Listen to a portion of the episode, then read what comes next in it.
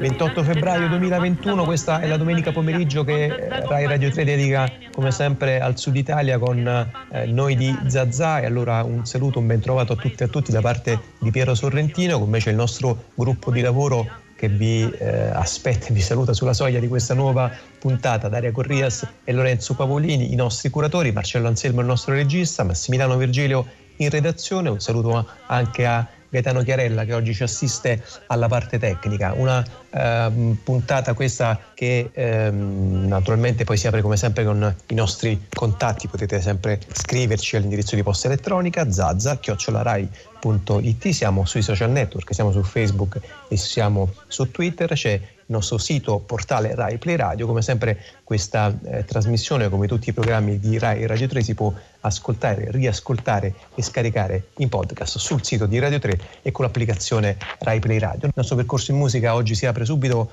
con un brano eh, di una eh, formazione che si chiama Los Angeles Negros, insomma sono gli angeli neri, sono eh, cileni, eh, nascono nel 1978 a San Carlos del Cile e questo mh, brano che stiamo per ascoltare si intitola El Rey y eh, Io, è un brano eh, molto ricorrente nell'immaginario dei narcotrafficanti, la formazione è composta da uh, Germain de la Fuente, eh, dal chitarrista Mario Gutierrez, uh, Jorge González e alle tastiere e Miguel Ángel Nano Concha e al basso con Luis Ortiz alla batteria.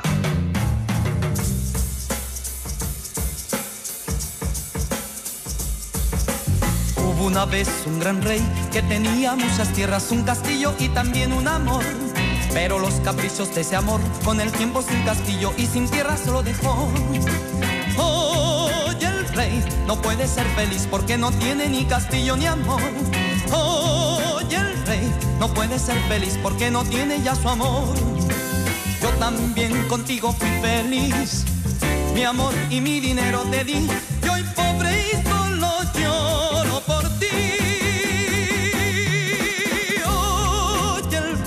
no puede ser feliz porque no tiene ni castillo ni amor. Hoy el rey no puede ser feliz porque no tiene ya su amor.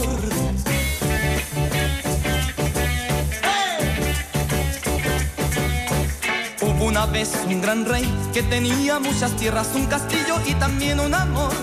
Pero los caprichos de ese amor, con el tiempo sin castillo y sin tierras lo dejó no puede ser feliz porque no tiene ni castillo ni amor. Oye el rey no puede ser feliz porque no tiene ya su amor. Yo también contigo fui feliz, mi amor y mi dinero te di. Y hoy pobre y solo lloro por ti. Oye el rey no puede ser feliz porque no tiene ni castillo ni amor. Questi erano i Los Angeles Negros e il Rey Io con eh, il quale si apre il nostro percorso musicale di oggi dedicato sì, insomma, a questa eh, traccia di ascolti, questo eh, itinerario di eh, brani dedicato alla musica e alla malavita perché vogliamo aprire la puntata di oggi di Zazà a partire da una eh, notizia insomma, della quale avrete molto probabilmente ascoltato nei giorni scorsi, la scomparsa di eh, Raffaele Cutolo, criminale di ehm, alto spessore, una figura ehm, importante nella storia della ehm, terribile della criminalità e della, um, delle appunto, organizzazioni mafiose, camorristiche, in questo caso italiane, degli ultimi eh, anni. Eh, di Raffaele Cutolo si è scritto, si è detto, si è ascoltato moltissimo. Noi vogliamo provare a disegnare una specie di piccolo inquadramento di quello che è stato quel torno d'anni che ha visto protagonista Raffaele Cutolo, che cos'è stata la cosiddetta NCO, la nuova camorra organizzata, che tipo di periodo appunto era quello del nostro eh, paese. Abbiamo pensato di ascoltare le voci di due eh, esperti che si sono occupati moltissimo di questioni appunto legate alla criminalità organizzata. Ve li presento, ci stanno eh, già ascoltando al telefono. Intanto Marcella Marmo, buon pomeriggio, molte grazie. Grazie. Docente ordinario di storia contemporanea presso la Facoltà di Lettere e Filosofia dell'Università di Napoli Federico II ha fatto parte del comitato di redazione del comitato scientifico dei quaderni storici, ha scritto moltissimo sulla Camorra tra 8 e 900 con un taglio di storia sociale e penale, lo ha fatto confrontandola spesso con altri fenomeni e altre eh, forme della criminalità organizzata. Con lei saluto anche Marcello Ravveduto, buon pomeriggio, grazie professore. Buon pomeriggio. Docenti di Digital Public History all'Università di Salerno e di eh, Modena e Reggio Emilia, componente del comitato scientifico della rivista Narcomafie e della biblioteca digitale sulla Camorra e sulla cultura della legalità presso l'Università Federico II di Napoli, ha scritto diversi saggi sul rapporto tra immaginario collettivo e fenomeni mafiosi. Allora ci sono molti fili, molte tracce intorno ai quali poter cominciare a entrare in questo tema. Chiederei intanto a Marcella Marmo di provare a disegnare eh, in uno spazio, immagino, di estrema sintesi, diciamo, il, la questione legata alla nuova camorra organizzata un po' tra cesure e però anche tra continuità nella storia della camorra, Marcella Marmo. Cioè che cosa è stata la NCO di Raffaele Cutolo quali sono stati i suoi elementi appunto di um, continuità e quali invece sono state le fratture che è riuscita a innescare? Eh, grazie della domanda a ampio raggio. Eh, negli anni stessi della NCO, cioè dal, dai primi anni 70, sostanzialmente ai primi anni 80 per finire poi definitivamente eh, alla fine degli anni 80, è un'organizzazione intermedia rispetto al periodo contemporaneo cioè anche come si dice della camorra impresa, è sicuramente una grande impresa criminale costruita, e qui la, la cosa più originale rispetto anche ad altre, direttamente a partire dal carcere. La Camorra Storica ha origine carceraria ed ha una forte riproduzione anche carceraria. In ogni modo poi vale tra Camorra Storica e Camorra Contemporanea la, la frattura, la, la, vera e propria cesura che è il secondo dopoguerra. Lì arrivano tutte persone che sono stati gruppi, che sono stati nel mercato nero, che vanno nel mercato delle sigarette e di lì alle droghe, stabilendo in questo modo anche relazioni internazionali, quindi il quadro si complica molto. La, la principale cesura è un forte radicamento su grossi affari, quali sono praticamente le sigarette e le droghe, mm D'altra parte con una, però con un'attenzione anche sempre a mantenere il potere territoriale della Camorra Storica, quindi non c'è la possibilità di rispondere in maniera definitiva all'aspetto tra cesura e continuità. Raffaele Cutolo è, è, un povero, è un figlio di un contadino povero e quindi cresce in un ambiente di camorra rurale, quanto più mm. tradizionale c'è, e a dieci anni viene portato al mercato di Aversa con, con la, la, la, pistola nel calzoncino perché poi i, i dipendenti di un, di un, grande boss facciano un omicidio di Camorra dentro il mercato, quindi ha respirato, ha vissuto anche direttamente questo clima, pur essendo figlio di un contadino. Mm. Quando però poi diventa grande, diciamo a 20 anni, Cutolo è già in un mondo completamente diverso, Cutolo del 41, quindi a 20 anni, negli anni 60, eh, si trova di fronte a un mezzogiorno, a una situazione dei vari paesi, Cutolo è di un piccolo paese del napoletano ottaviano molto vicino sì. alla città, però arrivavano fino al mercato di Aversa e questa è proprio la camorra a questa struttura di Campania Felix, di Campania Costiera. No? Ci sono queste mobilità. Negli anni 60, nel 63, quando Cutolo fa il primo omicidio, attraverso una sfida per strada eh, che è apparentemente banale ma che già indica una personalità che vuol fare una certa carriera teatrale nelle proprie strade per emergere all'interno di un certo gruppo di giovani con aspirazioni malavitose, però non è ancora nessuno. Siccome fa l'omicidio, in carcere si trova poi a pensare e via via nel corso di una serie di, di vicende che non si possono qui riassumere perché il tempo credo sia limitato, Cutolo riesce a fare evasioni, a farsi portare al carcere criminale di Aversa perché esatto. come personalità ha insieme un aspetto paranoide e un aspetto melanomane, ha capacità ragionativa e, e, e, presenza stralunata. Questo fa di lui un personaggio in certo senso. Allora fermiamoci un attimo qua Marcella Marmo in questa ricostruzione che ci sta presentando perché proprio a proposito per esempio di, questa, ehm, di questo passaggio di Cutolo intorno al 1978 presso il manicomio giudiziario di Aversa e la conseguente evasione che molto fece discutere, molto fu raccontata sui giornali dell'epoca, abbiamo eh, trovato un po' di materiali di archivio appunto nell'archivio RAI su questa evasione appunto del manicomio di Aversa, era il febbraio 1978 78 che raccontano proprio appunto anche le modalità eh, spettacolari, ovviamente spettacolari con eh, estreme virgolette, parola, che caratterizzarono la parola quella... al circuito mediatico. Esatto, circuito mediatico, che caratterizza appunto anche giustamente Marcella Marmo introduce questo elemento, quel circuito mediatico di allora. Ascoltiamo appunto da un eh, giornale radio del febbraio 1978 eh, i momenti della fuga di Raffaele Cutolo dal manicomio ehm, psichiatrico di Aversa. Ah, non dite di ascoltare. Redazione di Napoli. L'evasione è avvenuta poco dopo le 14.30. Due complici di Raffaele Cutolo hanno posto una potente carica di tritolo accanto al muro di cinta del manicomio giudiziario. La deflagrazione è stata fortissima. Raffaele Cutolo, che già aveva segato le sbarre della finestra della sua cella, ha raggiunto il file del manicomio. Di qui, approfittando della confusione creatasi, è fuggito attraverso lo squarcio prodottosi nel muro di cinta. In strada lo attendevano i complici, armati di mitra, a bordo di una Giulia. L'auto è partita a gran velocità, facendo perdere ogni traccia. Raffaele Cutolo, esponente notissimo della nuova camorra napoletana e legato anche all'andrangheta calabrese e al boss Gerlando Alberti, era nel manicomio di Aversa dal dicembre scorso. Doveva rimanervi fino al 1982. In un processo per omicidio era stato infatti riconosciuto totalmente infermo di mente. Dall'ospedale psichiatrico avrebbe dovuto essere trasferito in carcere per scontare ancora otto anni per un altro omicidio. Napoli per il GR2 Nando Spasiano. E questo era il racconto della uh, fuga di Raffaele Cutolo, febbraio 1978 dal manicomio giudiziario di Aversa. Marcella Marmo ci stava già cominciando a tratteggiare appunto alcuni eh, nodi, mi sembrano di grande interesse relativi all'inizio della carriera criminale di Cutolo. Volevo chiedere a Marcello Ravveduto, sulla scorta di quello che ci stava raccontando la professoressa Marmo, anche diciamo eh, ci stava dicendo Marcella Marmo, guardate che la famiglia di Cutolo era sicuramente contigua alla camorra rurale, ma non era al momento direttamente legata, poi ci fu appunto quel primo omicidio ehm, eseguito da Cutolo.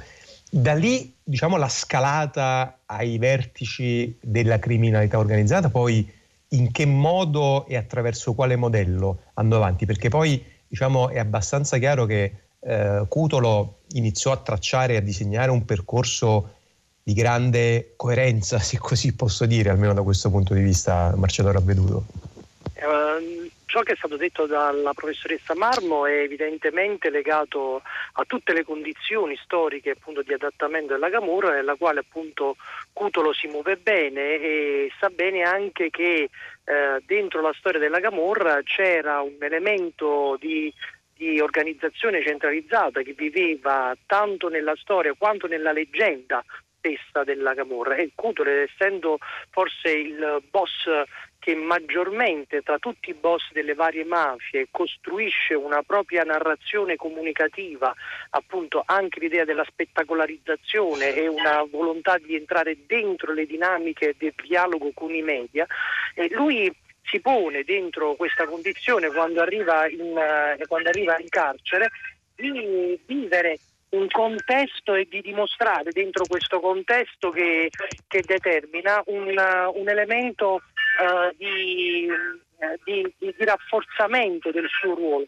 Il modello è quello che lui chiama la mafia campana, cioè sostanzialmente l'idea di centralizzare con forza um, l'organizzazione criminale perché la, in quel momento, se il territorio campano c'è un elemento interessante, forte, che è il rapporto che hanno il clan di Camorra durante il contrabbando degli anni 70 con eh, la Cosa Nostra e la presenza di Cosa Nostra è un fattore che spinge Cutola a riflettere sulla capacità politica, diciamo, se vogliamo, da questo punto di vista Cutola è anche un leader politico criminale, perché costruisce un'organizzazione che con la sua centralizzazione si comporta anche come un organismo politico.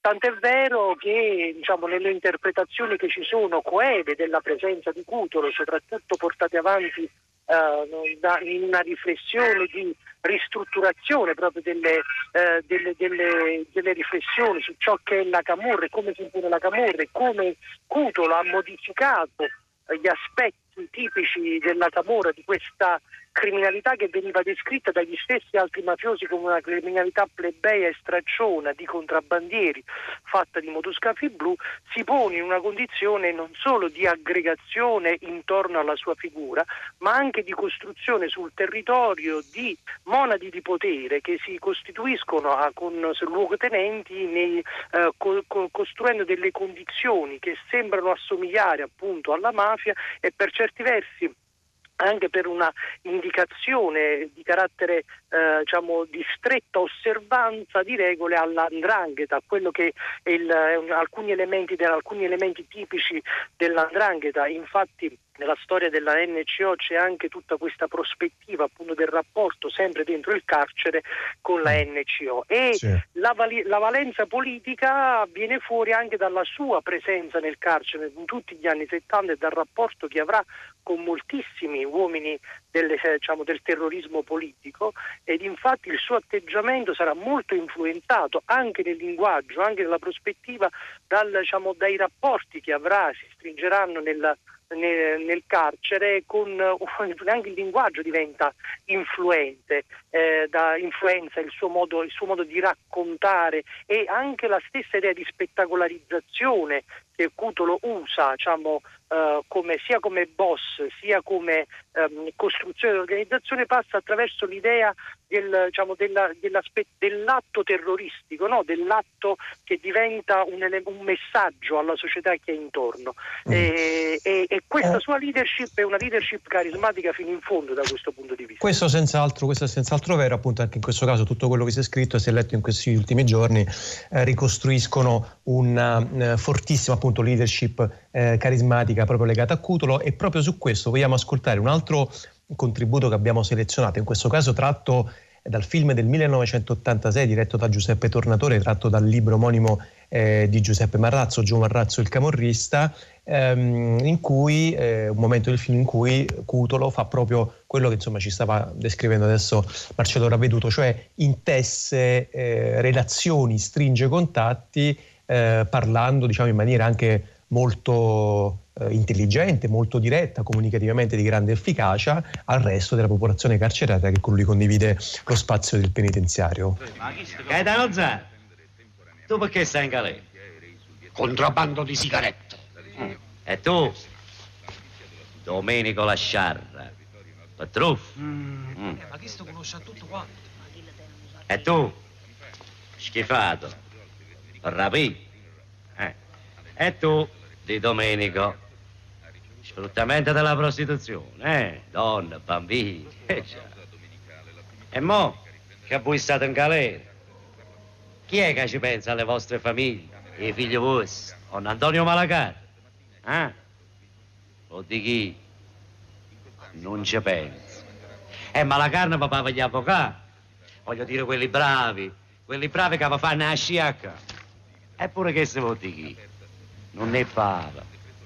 Voglio dire semplicemente che quando un re pensa ai cazzi suoi, quelli come voi rimangono in galera a firma per sempre. E tu, tu, o oh tu, non siete meno intelligenti di chi là. O vai, eh. È che non siete organizzati. Ma voi con quest'aria da professore, come avete fatto a pigliarvi 30 anni? Ho ucciso un uomo. E come l'hai ucciso? A colpi di libri. L'ho ucciso con le mani. Addio, professore. Mannaggia colonna, tutte le volte che ci ritroviamo in un carcere state sempre a ricamare, eh? E questo che avete ascoltato era un momento dal film eh, dell'86 di Giuseppe Tornatore, Il Camorrista, con Ben Gazzarra in una straordinaria interpretazione appunto della figura di eh, Raffaele Cutolo, tratto dal libro di Gio Marrazzo, Il Camorrista. Marcella Marmo, volevo coinvolgerla adesso su un altro punto. Prima mh, Marcello Ravveduto ci stava eh, raccontando, beh, ha usato un'espressione mi sembra di grande interesse, ha parlato di monadi di potere. Eh, una di queste ehm, fasi in cui si è eh, costruita in maniera molto solida, appunto una di queste molte monadi di potere disseminate da Cutolo nella sua carriera criminale, è stata senz'altro eh, la ehm, ricostruzione post-sisma del novembre del 1980, il sacco della ricostruzione del dopo terremoto dell'80. Ci vuole un po' eh, tratteggiare, raccontare, delineare eh, i legami eh, della nuova Camorra organizzata di Cutolo, intanto quelli politici con i vari eh, Cirillo, Gava, però anche con le altre organizzazioni criminali, per esempio Bardellino, per esempio i Casalesi, e il modo in cui eh, Marcello Marmo Cutolo si ritagliò un ruolo particolare distribuendo, anche in questo caso con grandissima intelligenza criminale, eh, prebende, appalti, eccetera. Eh, dunque sì, l'importante è che lei mi faccia questa domanda eh, collegata al terremoto, dopo terremoto, quando, quando, come è noto, oltre alle risorse tradizionali di istruzione territoriale e di, di, di, di mercato di lunga distanza di, stupefacenti, si aggiunge, si aggiunge con gli appalti un'enorme quantità di risorse. La caratteristica di tutta la camorra cosiddetta impresa, l'impresa è sempre stata, ma questa è un'impresa di tipo nuovo, è proprio quella di avere una tale quantità di soldi che fanno molte cose rispetto a quelle che si facevano tradizionalmente. Sempre comunque sono state più di una. Però quello che voglio dire è che, e qui naturalmente la stessa cosa fanno gli altri, Bardellino, Alfieri, tutti fanno questo, fanno droga e fanno appalti. Il terremoto è un'occasione in cui tutto questo si diffonde e crea un modello anche di rapportamento eh, spiccato con le, le, forze politiche locali, però il, ehm, lo stesso comportamento lungo il terremoto in carcere e, e, e tutto il rapporto anche di diffusione di, di prebende si è svolto prima nella testa di Cutole, nell'organizzazione carceraria che lui ha creato negli anni 70.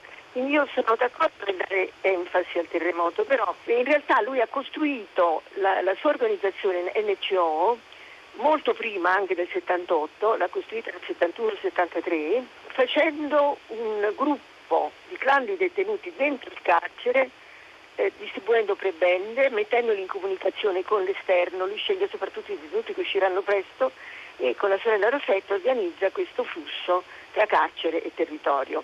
Pur essendo la Camorra storica sempre stata molto forte nelle carceri, questa capacità di creare un'organizzazione unica e con modello centralistico è solo cutoliana. In realtà poi viene sconfitta, è molto breve la, il dominio di Cutolo perché dura non più di dieci anni. Allora, eh, nel frattempo proviamo a recuperare un po' meglio la qualità della telefonata con Marcella Marmo, ma intanto eh, ascoltiamo un altro ehm, contributo che abbiamo appunto estratto dal film eh, che abbiamo già sentito prima, il film del 1986 di Giuseppe Tornatore dedicato al camorrista appunto di, eh, di Gio Marrazzo. In questo caso ascoltiamo un'altra parte in cui Raffaele Cutolo compie eh, un vero e proprio rito di affiliazione eh, in galera.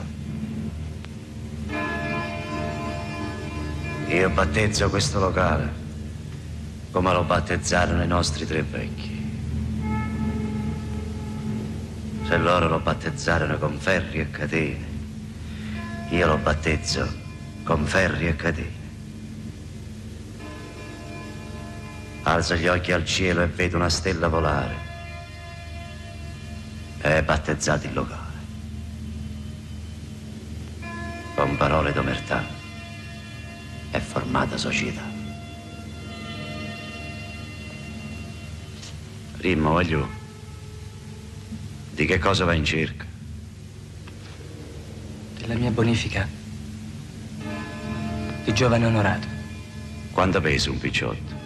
Quanto una piuma sparsa al vento. E che rappresenta un picciotto? Una sentinella di omertà, che gira e rigira. Quello che vede, sente e guadagna lo porta in società. Se tu tradisci, questo pane diventerà piombo e questo vino diventerà veleno.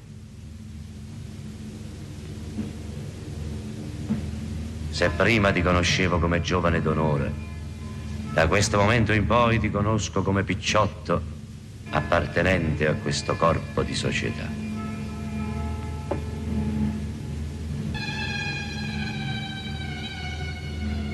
E questo era uh, un altro dei momenti che abbiamo selezionato dal film di Tornatore del 1986, Il Camorrista, tratto dal libro di Gio Marrazzo che racconta che in qualche modo uh, riuscì anche a eh, sì, insomma, eternare forse un po' forte, però a dare una grande eh, forza pubblica all'immaginario anche appunto collettivo eh, legato a, a, Raffaele, a, Raffaele, Cutolo. Um, a Marcello Rabbeluto volevo chiedere adesso un altro capitolo molto grande, forte, raccontato, sì certo, però poi chissà quanto indagato, chissà negli anni che documenti eh, incontreremo, in quali eh, altre risorse ci imbatteremo per poterlo studiare meglio appunto questo tema, cioè quello di Cutolo e la politica, Marcello Ravveduto, cioè che rapporto, che eh, intreccio c'è stato, adesso sto pensando per esempio al caso Cirillo, al rapimento eh, delle, delle, Brigate Rosse, al ruolo che Cutolo ha avuto, qualcuno sostiene appunto che non è mai stato ben chiarito poi fino in fondo appunto anche in questo caso il, il potere,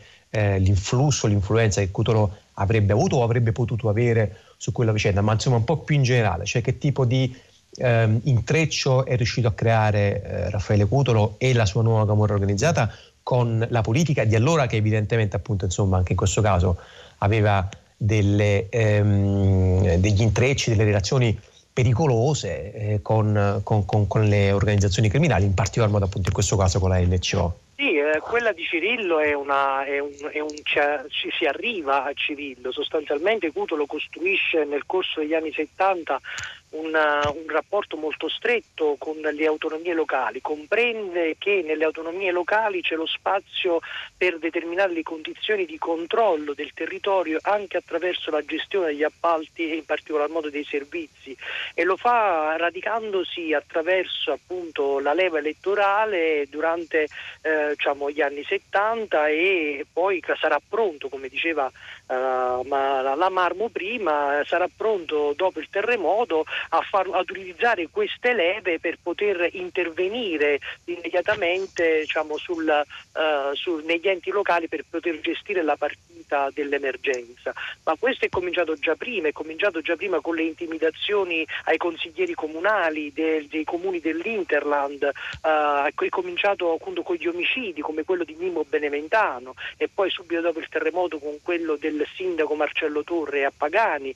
Non dimentichiamo che quello fu il primo fu un vero e proprio atto terroristico, assassinò la, la, la Camorra, è vero, c'era stato, c'era stato l'omicidio di Bimbo, Beneventano, c'erano stati ferimenti, di, l'assa, prima l'assassinio ancora di Cappuccio, sempre nel, suo, nel, comune dove lui, eh, diciamo nel suo comune di riferimento che è Ottaviano, del comune di nascita e di crescita, diciamo così, la sua centrale operativa, ma ehm, è, è anche vero che colpire Torre per esempio nel 1980, poco dopo il terremoto, l'11 dicembre dell'80, significava compiere un atto terroristico, significava colpire un sindaco per dire a tutti gli altri amministratori che la partita del terremoto sarebbe passata nelle sue mani. Quell'elemento è un elemento che sposta di influenza soprattutto alcuni settori eh, diciamo, già molto esposti con i rapporti nella criminalità organizzata della democrazia cristiana, sposta e determina un'influenza e quindi Cutolo è centrale nel momento in cui accade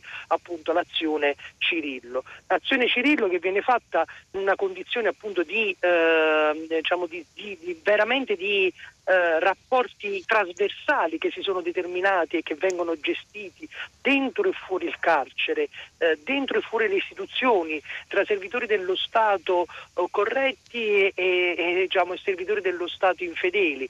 Un'operazione che Cutolo si vuole giocare per, per, per mettersi alla pari dei siciliani, diciamo così, no? all'essere quasi un, elemento, un uomo che riesce a compiere una trattativa dello Stato con lo Stato esattamente come eh, alcuni mafiosi mafiosi hanno nel, tempo realizzato attraverso i servizi segreti con la Repubblica e quindi questo elemento lui si, gioca, si vuole giocare fino in fondo questa partita di, diventi, di essere legittimato come un, uh, un, leader politico criminale che, su, su, che ha anche una, anche una prospettiva di controllo della gestione della politica sul territorio. Non può sfuggire la politica ad uno che vuole centralizzare il potere nelle sue mani. Eh no, certo, è chiaramente un, un nodo, un passaggio importantissimo che appunto non poteva essere eh, assolutamente trascurato e tralasciato. Marcella Marmo, se ce la fa in un minuto, in un minuto e mezzo, un commento proprio su questo aspetto, su questo mh, mm, elemento appunto di Cutolo della politica che adesso ci stava presentando Marcello Ravveduto. Sì, ehm, è molto interessante una considerazione sintetica finale.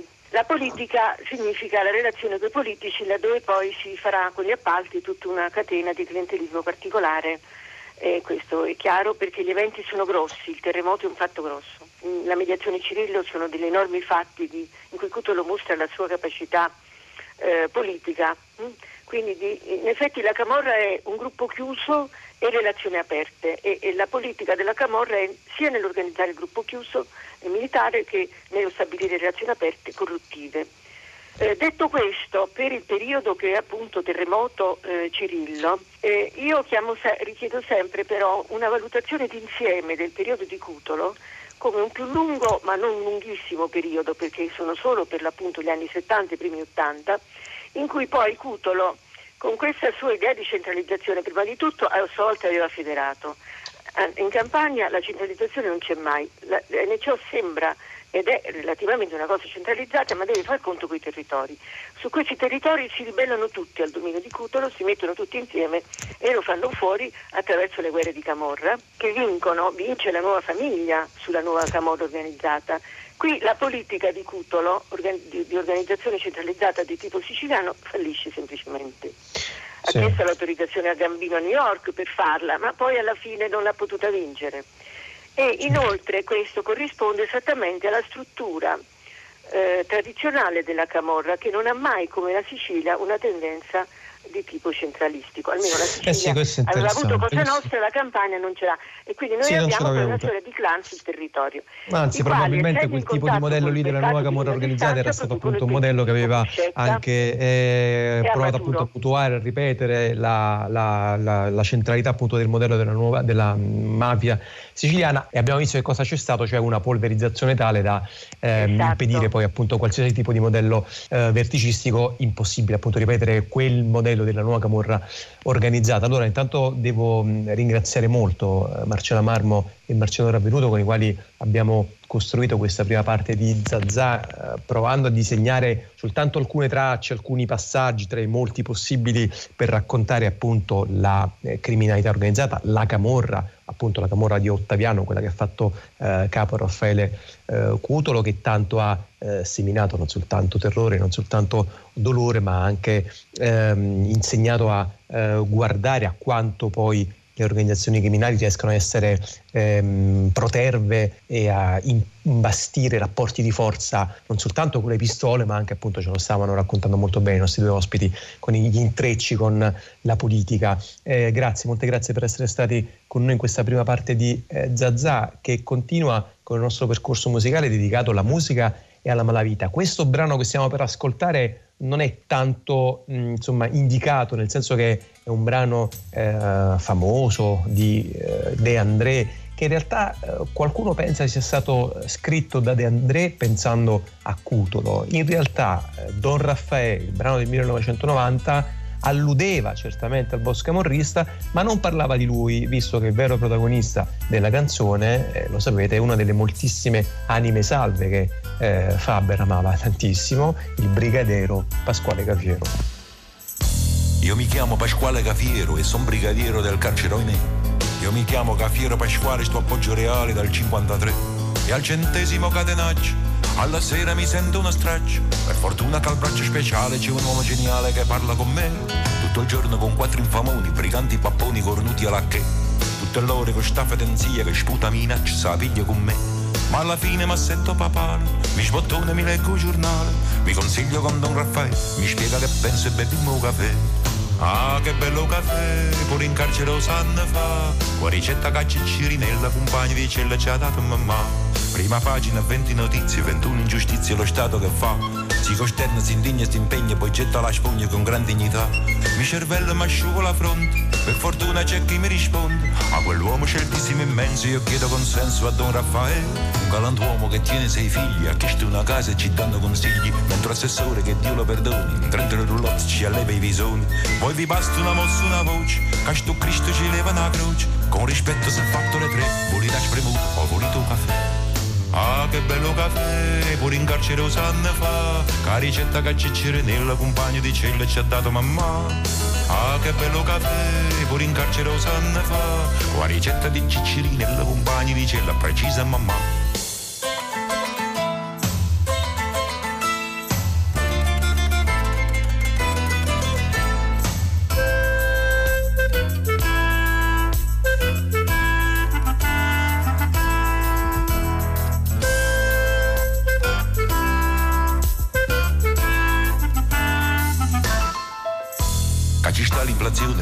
L'alimentazione e la borsa ce l'ha chi ce l'ha. Io non tengo compendi che chi li stipendi è un ambo se segno a papà. Aggiungetemi a figli innocenza, buon marito non tiene pazienza. Non vi chiedo la grazia per me, vi faccio la barba o la fate da sé. Voi tenete un cappotto cammello che al mazzi più bello. Un vestito cessato marrone, così ci è sembrato alla televisione. Queste nozze vi prego eccellenza, mi prestasse per fare presenza. Io ci tengo le scarpe a gilet, gradito campagna, ho voluto caffè. Ah, che bello caffè, fuori in carcere usanna fa, la ricetta che Cicciri nella compagna di cella ci ha dato mamma. Ah, che bello caffè, fuori in carcere usanna fa, la ricetta di Cicciri nella compagna di cella precisa mamma.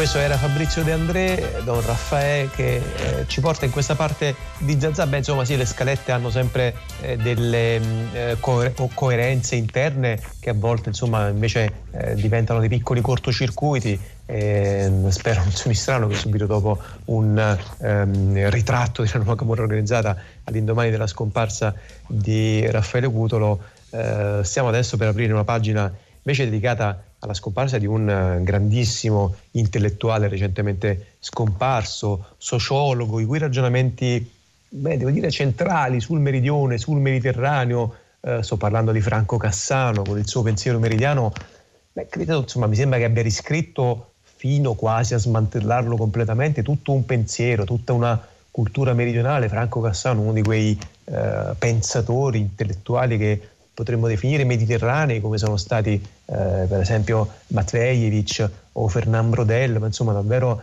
è stato un uh, punto importantissimo della riflessione sul Sud Italia. Di Franco Cassiano adesso vogliamo parlare con due ospiti che abbiamo raggiunto al telefono e che ci stanno già ascoltando. Saluto Oscar Iarussi, buon pomeriggio Oscar, molte grazie. Buon pomeriggio a voi giornalista, saggista, responsabile eh, cultura e spettacoli del quotidiano La Gazzetta del Mezzogiorno, ha curato tra l'altro piuttosto di recente una ampia sezione per la Gazzetta del Mezzogiorno proprio per i 25 anni del, del, del pensiero meridiano. Con lui eh, c'è Piero Castoro, buon pomeriggio anche a lui, grazie.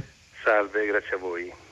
Saggista, filosofo, si è molto occupato eh, di Albert Camus, tra l'altro sul quale aveva scritto anche un saggio proprio dedicato e proprio intitolato al pensiero, al pensiero meridiano. Intanto volevo cominciare a chiedere a Oscar Ierusti a proposito appunto di, eh, di Franco Cassano.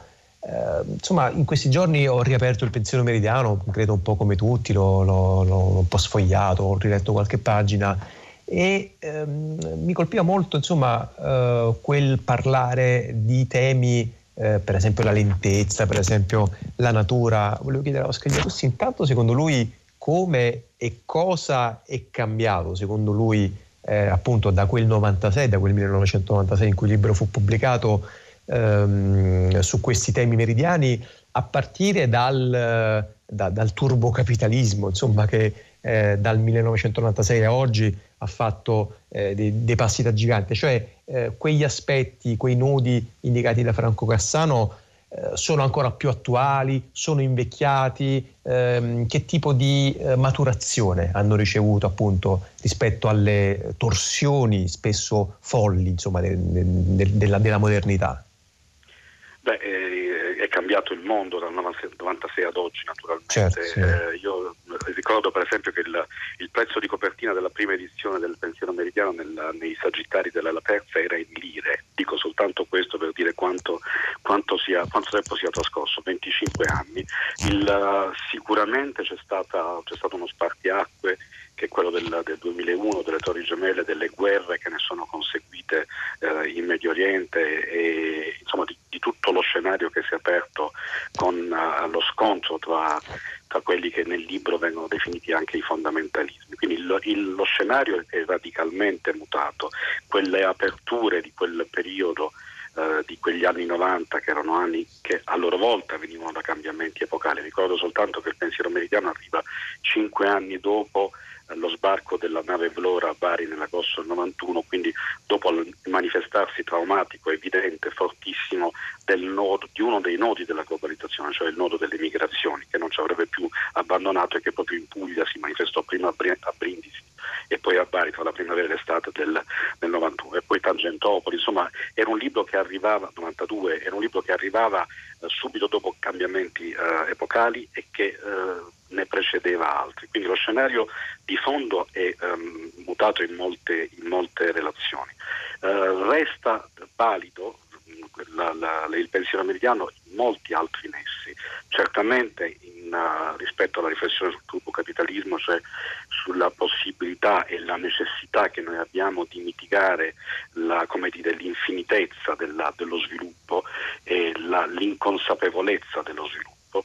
E, a proposito dell'elogio della lentezza che spesso è stato equivocato, esso si accorda direi con tutta una serie di movimenti che sono arrivati dopo il pensiero meridiano e che in parte si sono ispirati al, al pensiero meridiano. Parliamo in questi giorni di transizione ecologica, eh, con questa sì. locuzione che ancora non abbiamo ben messo a fuoco, bene nel libro c'è questa, nel libro e nei precedenti libri di Franco Cassano, penso soltanto ad approssimazione, alla partita doppia, insomma ai libri pubblicati negli anni precedenti, c'è l'attenzione verso tutto ciò che è altro, anche altro rispetto all'umano quindi anche verso il mondo animale, verso la flora, verso la natura, insomma c'è un'attenzione eh, a, ad un universo che all'epoca quantomeno non era preso, non era preso in considerazione.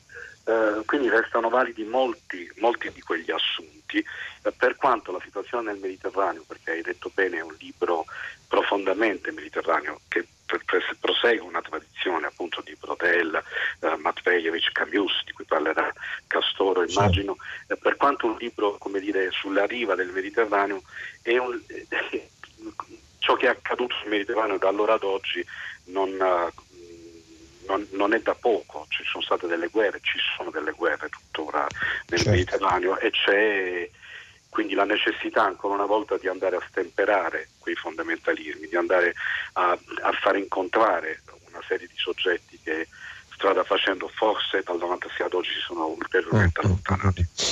Ecco Piero Cassoro, proprio su questo ultimo tema appunto eh, introdotto adesso da Oscar Iarussi, cioè la questione appunto del Mediterraneo e anche delle contrapposizioni tra il Mediterraneo e la cultura europea. In fondo ehm, eh, Franco Cassano e il pensiero meridiano hanno insegnato anche a pensare l'Europa proprio con un preponderante ruolo mediterraneo. Volevo chiederle che cosa secondo lei può imparare il nostro diciamo, modo di pensare e di essere europei oggi sul suo andare, sul suo futuro, proprio in relazione appunto al Mediterraneo?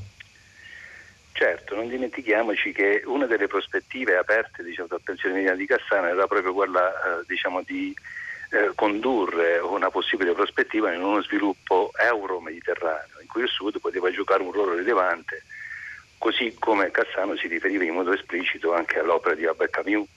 Sì. Che, come dire, non dimentichiamoci che proprio il titolo del pensiero meridiano è, costituiva il titolo del quinto libro dell'uomo in rivolta di Albert Camus, da cui Cassano, proprio, diciamo, anche se non lo citava, certo citava Camus, ma eh, diciamo, oh, non citava come il pensiero meridiano di Camus avesse avuto anche un altro effetto, che non era quello dire, di rendere un pensiero come dire, meridiano eh, soggettivo, no? nel senso che un pensiero meridiano in, in, realtà non è mai esistito, questa è la verità, cioè, nel senso che eh, eh, il pensiero meridiano per Franco Cassano è stato un pensiero del sud, ecco, di un sud che mm. pensa il sud, così come scriveva lui, e quindi solo il pensiero meridiano fa sì che il sud non sia più pensato da altro o da altri, no? e quindi qui il Sud si fa soggetto del pensiero e da qui riconquista diciamo, una sua autonomia. Eh, ritengo, io mi ricordo, diciamo, voglio dire anche questo, nel 96 uscirono questi due libri, diciamo, uno quello mio su Camus, che aveva lo stesso titolo, però riprendendolo appunto dall'Uomo Rivolta, e quello di Franco Cassano. Lo presentammo insieme nella città di Altamura, in provincia di Bari, in una bella serata estiva, con un grande pubblico, devo dire il libro non era ancora, dire, non era ancora molto conosciuto all'epoca, lo sarà nei mesi successivi e il titolo della manifestazione fu quello appunto di mettere insieme il pensiero meridiano e l'Altamugio, perché all'epoca io mi interessavo diciamo, dell'area interna della provincia di Bari perché c'erano molte forme di degrado che attentavano all'integrità del territorio e poi da allora lo abbiamo condotto fino diciamo, all'istituzione del Parco Nazionale dell'Altamugio qual è oggi questo, questo territorio. E mi accorgevo che Cassano diciamo, poco conosceva l'entroterra, no? quindi diciamo, il suo pensiero mediterraneo in realtà dire, cominciava al limite della battigia, no? al limite diciamo, della città di Bari, al confine della terra con il mare. Erano queste dire, le evocazioni che si respiravano nel libro e più che altro io ricordo bene quegli anni come diciamo, il libro di Cassano ebbe anche tanto risalto e tanto diciamo, successo quasi che avesse dire, risposto ad una serie di aspettative di una comunità larga, soprattutto quella del sud, che si stava in qualche modo risvegliando in sì. quegli anni, penso diciamo, ad una soggettività non solo, ma diciamo, soprattutto giovanile. Certo, e quindi certo. io stesso in quell'occasione diciamo, sono stato anche un po' un critico implacabile proprio a partire da questa questione di un pensiero meridiano che si diventa come dire protagonista, mm, si fa mm, mm. in qualche modo soggetto. Su questo eh, tema della comunità plurale che adesso ci stava presentando eh, Piero Castoro, volevo coinvolgere Oscar Ierussi anche rispetto appunto diciamo al Cassano un po' più eh, militante mh, civico, civile e, e in generale eh, il Franco Cassano politico. Tu con eh, Franco Cassano, Oscar eh, e altri avevate fondato un'associazione che si chiamava Città Plurale. Eh, ce ne parli? Era un'associazione appunto di cittadinanza attiva, c'era Gianfranco Viesi che tra l'altro è stato di recente ospite eh, da noi in trasmissione a Zazà, cioè che idea appunto in questo caso appunto di comunità che agisce politicamente no, sul territorio eh, c'era dietro Città Plurale? Ma Città Plurale nasce nel 2000 e nasce appunto sull'onda lunga sia del pensiero meridiano sia di una collana che si chiamava Tracce, pubblicata dalla Libreria La Terza, che comincia diciamo, a esplorare, a scandagliare una serie di eh, di situazioni di dimensioni. Il primo libro di Tracce fu un libro dello stesso Franco Cassano che si intitolava Mal di Levante ed era in gran parte dedicato a Bari, alla città di Bari e poi sarebbe confluito nella storia di Bari di La Terza. Il secondo era un libro di, Gianfranco Viesti, poi ve, ne fu uno mio sulla, sulla, diciamo, sull'attività culturale in città e poi molti altri. Eh, sono libri che escono tra il 97 e il 99 e nel 2000 appunto nasce Città Plurale, c'erano Viesti, c'era Alessandro La Terza, Franco Cassano che eh, ne diventò il primo presidente, è un'associazione che precede di parecchi anni uh, il risveglio della cittadinanza attiva, penso per esempio al movimento di Girotondi che sarebbe arrivato soltanto qualche anno più tardi e che in maniera concreta, senza uh, troppi clamori mediatici, comincia a dare risposte appunto a quei quesiti che, erano, che disseminavano il pensiero meridiano e, e quei libri, comincia a, a risvegliare qualche modo la, eh, della società civile intorno a dei temi. Penso per esempio all'urbanistica, alla, alla, battaglia che Città Plurale fece per, la, l'abbattimento della, uh, dei palazzoni di Punta Perotti che all'epoca ostruivano l'orizzonte di Bari e ad una serie di, altri, di altre battaglie sulla giustizia, la sanità e, e, e quant'altro.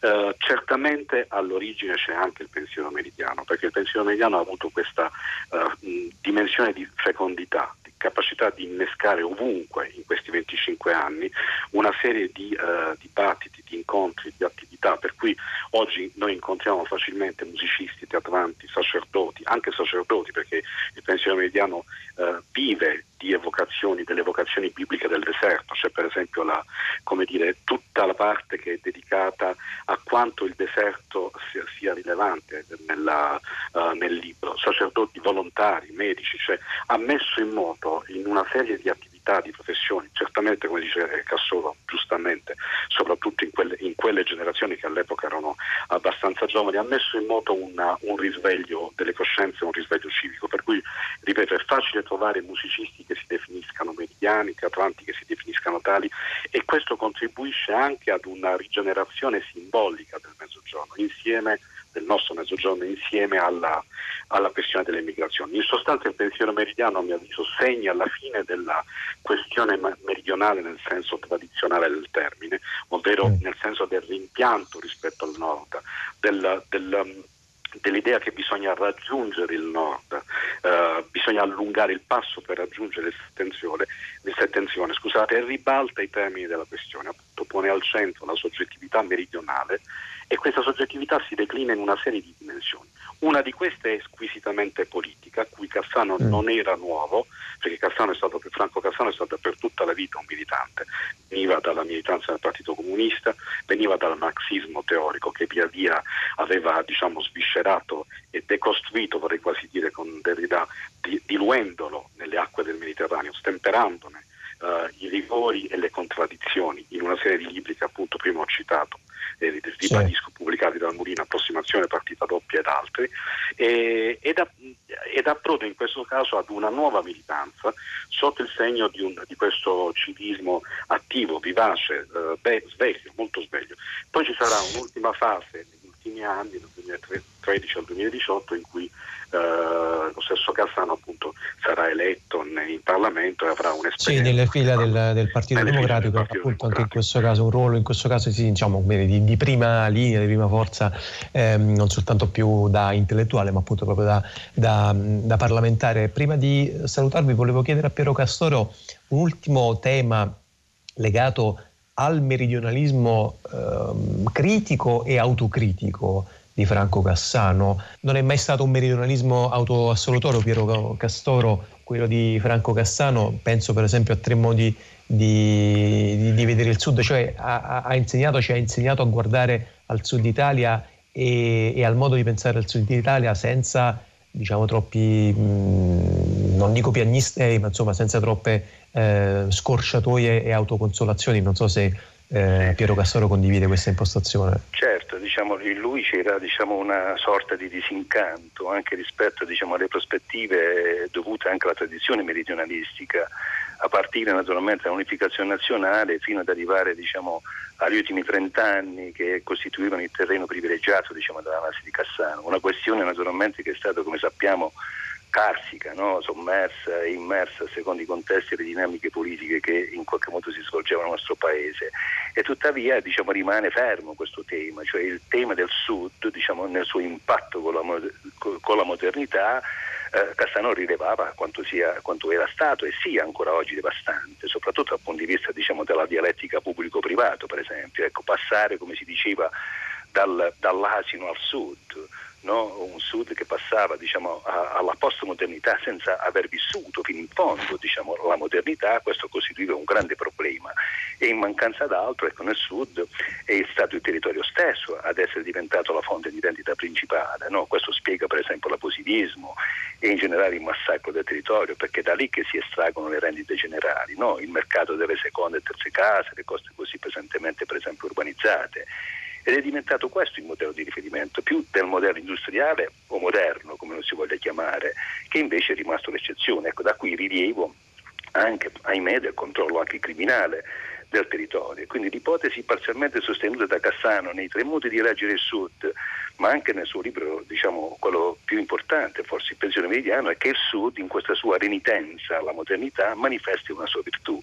Ora, diciamo io, con un accenno diciamo, critico più che polemico, voglio ancora oggi, come ho detto a lui anche tempo fa, che quale sia in fondo come dire, questa virtù, dove si manifesta empiricamente, diciamo, è un po' difficile da capire, cioè, cioè che, che, ci sia una virtù nel non diventare moderni, e oggi significa diventare europei, diventare diciamo, parte integrante di un mondo globalizzato, diciamo, è anche oggi una prospettiva poco plausibile. Quindi diciamo, al di là anche eh sì. dell'incanto con cui è stato recepito il pensione meridiano, oggi come dire, che cosa resta poi delle, delle prospettive aperte in quel testo? Per esempio, eh. andare. Sì, questo è un punto importante, no, questo è un punto importante no, che mi pare insomma, venisse fuori anche dalla lettura eh, che per esempio faceva per altri versi per Paolo Pasolini, no? come eh, i napoletani, come gli ultimi Tuareg che resistono alla modernità, che non sono eh, mai cambiati. L'elogio, l'elogio, l'elogio, per esempio dell'andare lenti va bene, no? c'era il esatto. tema del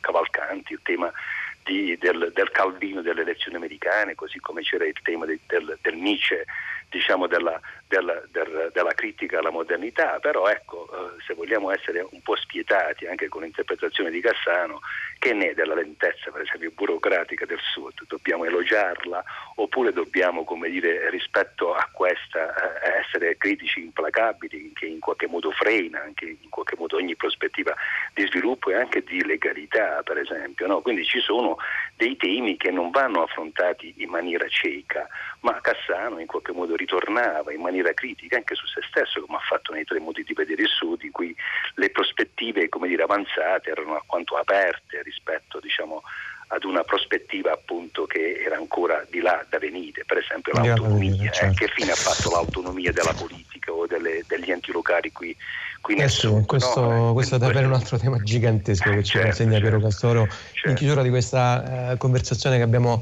eh, intrattenuto con lui e con Oscar Chiarussi, li ringraziamo molto intorno al nome di eh, Franco Cassano, recentemente scomparso, che qui a Zazza appunto non potevamo non ehm, ricordare, in fondo sì, anche omaggiare, insomma abbiamo imparato moltissimo da Franco Cassano, dai suoi libri, dal suo modo di vedere e raccontare il Mediterraneo, il sud, il mezzogiorno italiano, grazie a Oscar Iarussi e grazie a Piero Cassoro per essere stati con noi qui a Zazà, questa è la nostra domenica pomeriggio, questa è la domenica pomeriggio dentro il sud di Rai Radio 3. buscando la ley por traficante de drogas.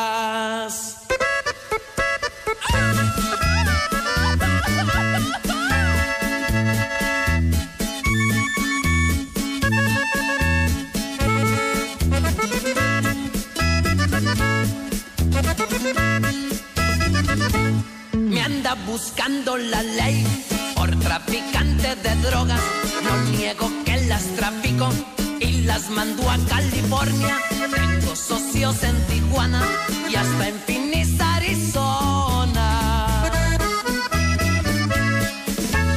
De Apatzingán y Tepeque, Buena Vista y La Bucanda. De Aquila y Cualcomán, Aguililla y Nueva Italia. Controlo toda la mafia, no me ando con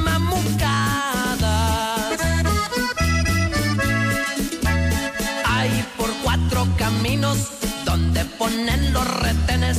Tengo mis pistas privadas pa' burlarme de los verdes. Quieren verme tras las rejas, pero me pelan los dientes.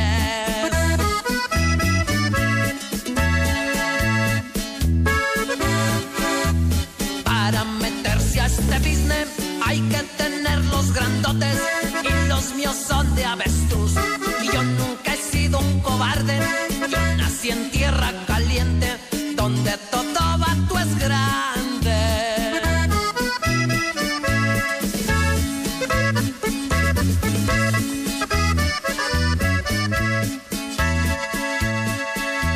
nostro percorso di ascolti musicali di oggi qui a Zazà dedicato alla uh, musica della malavita prosegue con questo gruppo, si chiama Gruppo Exterminador. Il brano è Me anda buscando eh, la lei eh, mi va, insomma, sono, sono, ricercato dalla legge, mi va cercando la legge. Il gruppo Exterminador è uno dei principali eh, interpreti eh, della cosiddetta narcocorrida eh, messicana. Che cosa sono i narcocorridos messicani? Sono sostanzialmente canzoni che eh, celebrano le gesta di narcotrafficanti, narcocorrido oppure ballate della droga, insomma un sottogenere della cultura musicale messicana piuttosto voga appunto in certi ehm, eh, ambienti che appunto celebrano le gesta dei eh, narcotrafficanti eh, sudamericani. Questo ascolto ci porta a andare verso eh, Procida, ancora una volta lo facciamo a eh, Zazà, sapete Procida sarà la capitale italiana della cultura del 2022, eh, noi qui in trasmissione ma anche a Fahrenheit. Stiamo raccontando questo avvicinamento all'isola di Procida come eh, capitale italiana della cultura 2022. Vi stiamo facendo ascoltare voci, suggestioni, testimonianze, continueremo a farlo appunto sia eh, noi di Zazà che quelli di eh, Fahrenheit. E adesso ascoltiamo l'ultima parte eh, di un piccolo ciclo di radiodocumentari firmato da Marcello Anselmo che abbiamo ascoltato anche nelle puntate precedenti. Questo eh, continua con eh, continua e conclude con la voce di Toti Scialoi appunto il eh, tragitto che eh, stiamo facendo con i nostri ascolti. In questa parte che ascoltiamo adesso, Toti Scialoia eh, comincia parlando di una cosa davvero di grande fascino, che tutti quelli che sono stati a Procida conoscono molto bene, i colori dell'isola e le tinte generate eh, dalle sue mura di tufo.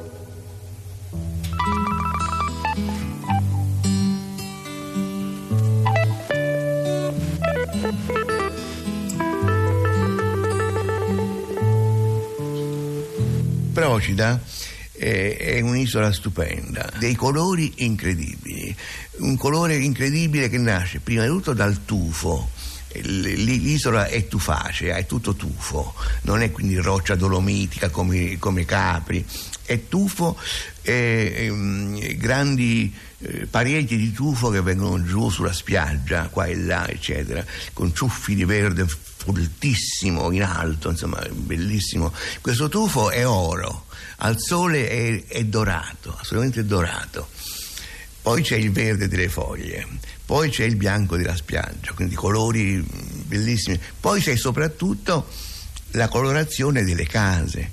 Le case, pa- ormai quasi tutto, quasi, quasi tutto distrutto, ma allora le case erano in gran parte erano ancora quelle case di architettura na- naturale araba, cioè delle case dei cubi con la cupola, con un arco davanti, una scala esterna che gira intorno, eh, tutto di, di calce, morbido, come fatto col pollice, sembravano, sembravano delle sculture queste, queste case rustiche, diciamo, antichissime, antiche anche come tradizione di costruzione, era uno schema arabo, no?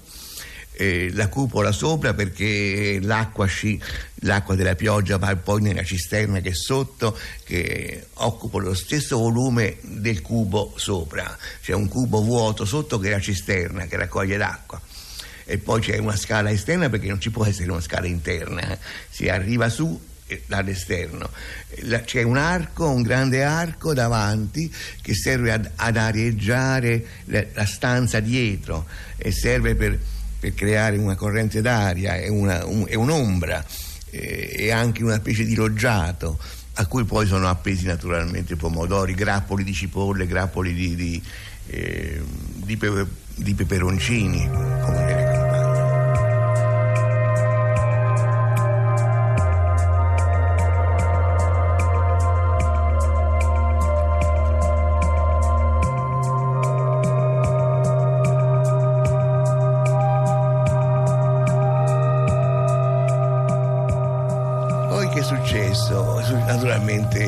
successo che hanno fatto l'acquedotto, che l'acquedotto che da Napoli andava a Ischia e passava per Procida, per portarlo anche a Procida l'acqua, giusto, notasi c'erano le cisterne, ma l'acqua più utile e più comoda delle cisterne. La cisterna era bellissima comunque, a prendere l'acqua col, dal pozzo col, col secchio era bellissimo, acqua freschissima, eccetera. Dunque, era scomodo. Si inaugura nel mare di Napoli il primo tratto dell'acquedotto sottomarino che porterà le acque del Torano e del Biferno alle isole di Procida e Ischia. Il ministro Campilli, accompagnato dal presidente della Cassa per il Mezzogiorno, Pescatore, presenzia a Procida alla cerimonia inaugurale. Cardinale Mimmi, arcivescovo di Napoli, benedice le acque, in fondo alle quali passa la condotta d'acciaio del più importante acquedotto sottomarino finora costruito in mare aperto, della lunghezza di 3 km e 400 metri e con uno sviluppo di condotta di 6 km e 800 metri. È un tratto del nuovo acquedotto Campano, uno dei più potenti impianti idrici d'Europa, il cui costo previsto è di circa 30 miliardi.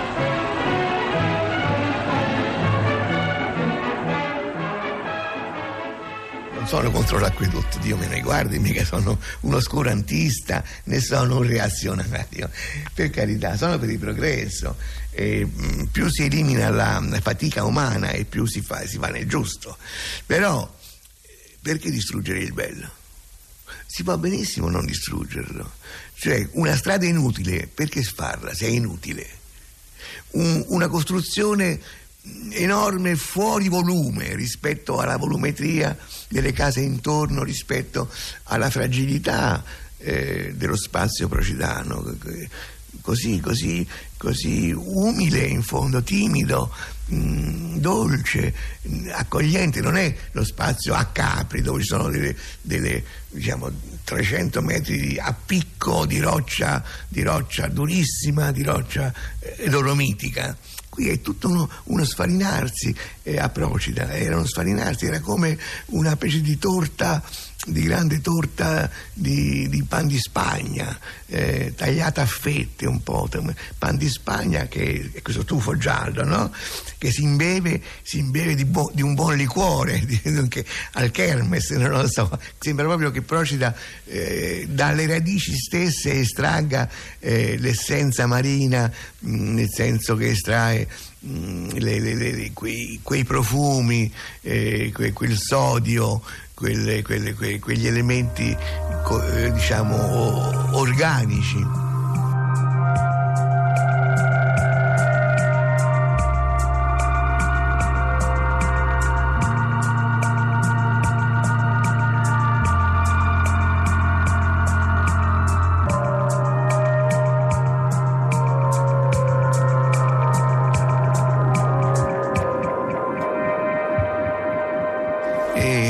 Fatto l'acquedotto, va bene, poi hanno fatto, eh, hanno cominciato a fare delle strade inutili, tante strade inutili, perché l'isola è piccolissima, a, a percorrerla a piedi in 20 minuti, da, dalla Marina Grande alla marina più piccola, in fondo dei pescatori, sono due marine, tre marine, una, dei, una per l'arrivo dei, dei vaporetti che portano al porto, diciamo, il porto ufficiale poi c'è un piccolo porto invece di pescatori dall'altra estremità dell'isola, andando a piedi 20 minuti ci metti 20 minuti. Quindi fare delle strade, delle altre strade sono proprio inutili. Adesso a questo punto ci sono due scuole guida. In questa isola che si percorre in 20 minuti, che è meno di 3 chilometri, ci sono due scuole guida e un interrotto flusso di, mm, di, auto, di, di automobili. Che, che, cosa fanno queste automobili? Vanno su e giù e questo continua ad andare su e giù, insensato di follia pura.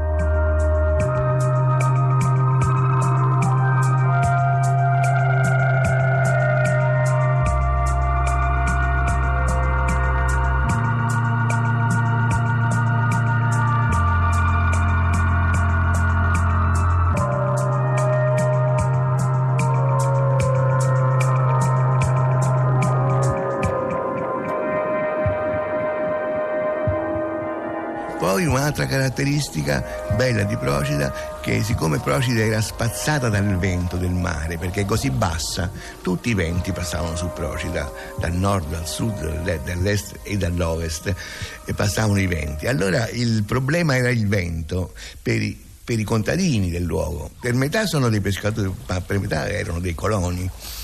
E, e allora eh, c'erano tutte queste barriere contro il vento, e, costituite da alte canne, fitte, fitte, fitte, da canneti. Così in cima al muro c'era poi questo grande canneto, in cima all'altro muro c'era un altro canneto, oppure c'erano delle, delle barriere fatte di spalatroni. Spalatroni sono delle lunghe, lunghe eh, rami che venivano dalla Calabria addirittura perché non, non c'erano a Procida. Allora c'era tutto questo gioco di di siepi, diciamo così, di siepi, di alti vigneti, di limoni meravigliosi, profumi, fiori dappertutto, tutto, fiori, tutto era fiorito, era insomma una specie di paradiso terrestre.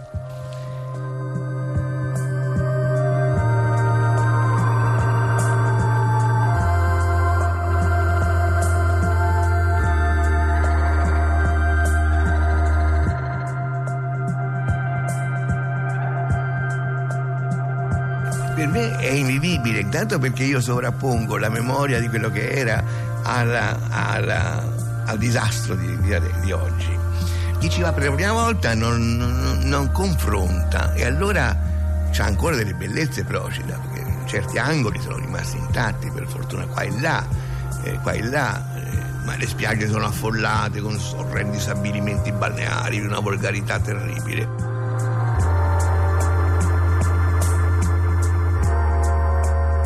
Eh sì, la cattiva modernità contro la bellezza naturale, anche in questo caso un tema enorme, eh, quello consegnato da Toti Scialoia nel finale di questo ciclo di eh, documentari dedicato all'isola di Procida, firmati da eh, Marcello Anselmo, che ci porta ad ascoltare un altro punto del nostro tragitto di ascolti sonori di oggi. Loro sono i eh, Cypress Hill. Questo è un brano che anche in questo caso racconta il mondo dei narcotrafficanti messicani. Eh, il titolo è Mexican Rap.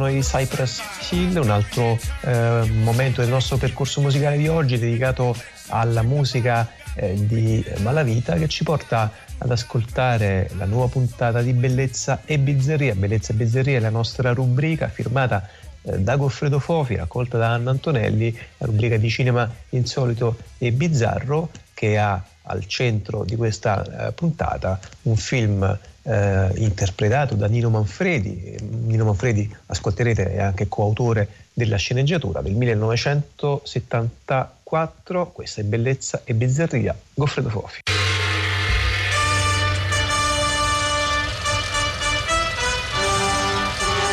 Pane e cioccolata di Franco Brusati.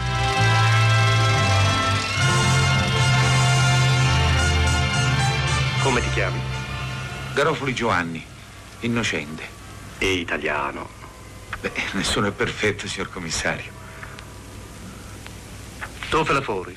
Ristorante Borivace, so cameriere, signor commissario. Annuale? Magari. Stagionale, sto in broa, poi si vede. Prima cosa facevi?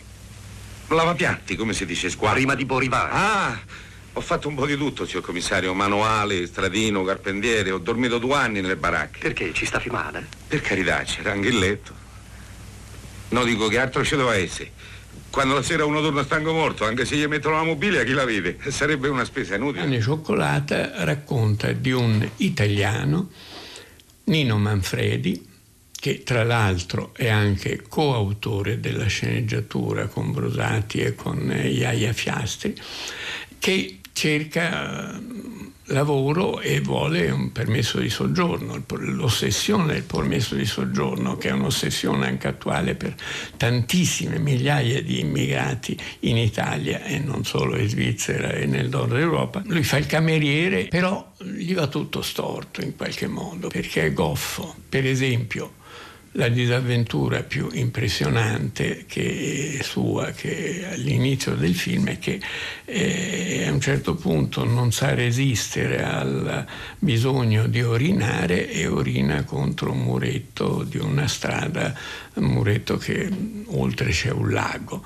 E una signora che in quel momento sta facendo una fotografia al marito, cioè riprende questa immagine, la dà a un poliziotto e lui ovviamente questa cosa è uno scandalo enorme, per cui eh, insomma, rischia il posto di lavoro e tutto il resto. È amico di una emigrata interpretata da Anna Carina, mm, eh, greca ha un bambino e che è una sorta di rimpettaia, lui ha una famiglia, però insomma ha un tale bisogno di, di avere qualcosa che somiglia a un affetto, che somiglia a una famiglia, per cui si lega molto questa donna a questo bambino, ma ovviamente questa donna gli preferisce chi? Un poliziotto svizzero molto buono e molto affettuoso che finirà per sposarla. Gli va tutto storto, è goffo, combina guai, cerca di legarsi a un miliardario italiano interpretato da Johnny Norelli, che è un infamone che ha fatto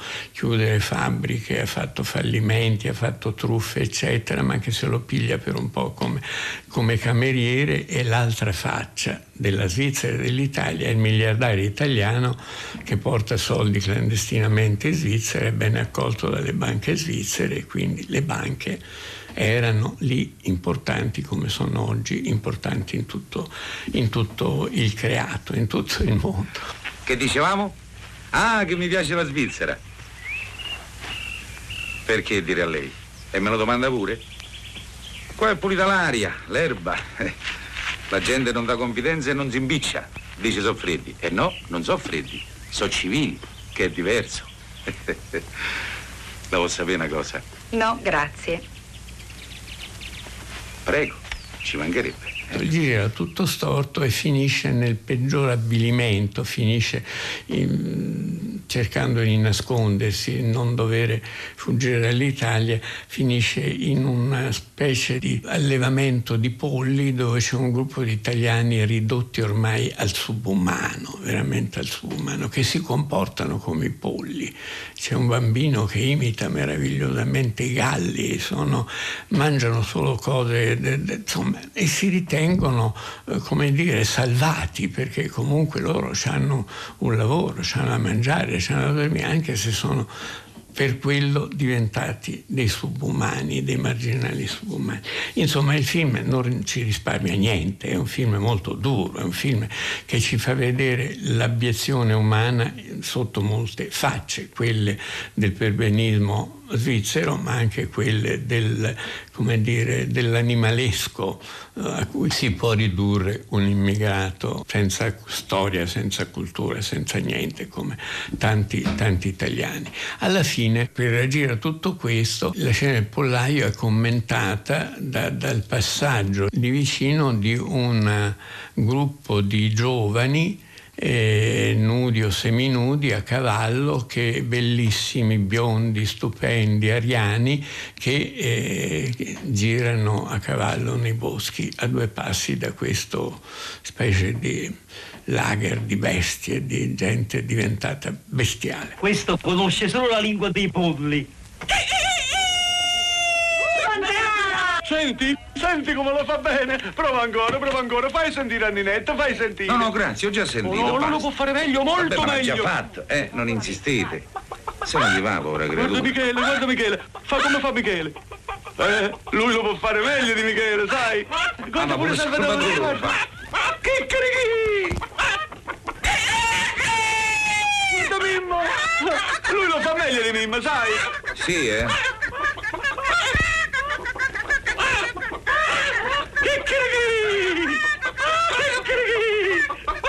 Fallo, fallo, su!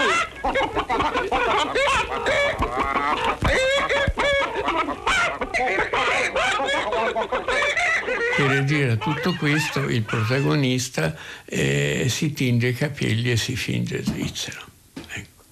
Però qui c'è una delle scene buffe del film, quando in una eh, trattoria, in un'osteria c'è alla televisione una importante gara di calcio tra Italia e Germania o Italia e Svizzera, lui non resiste e quando gli italiani fanno gol esplode e anche lì deve fuggire perché sennò finisce male lo malmeno.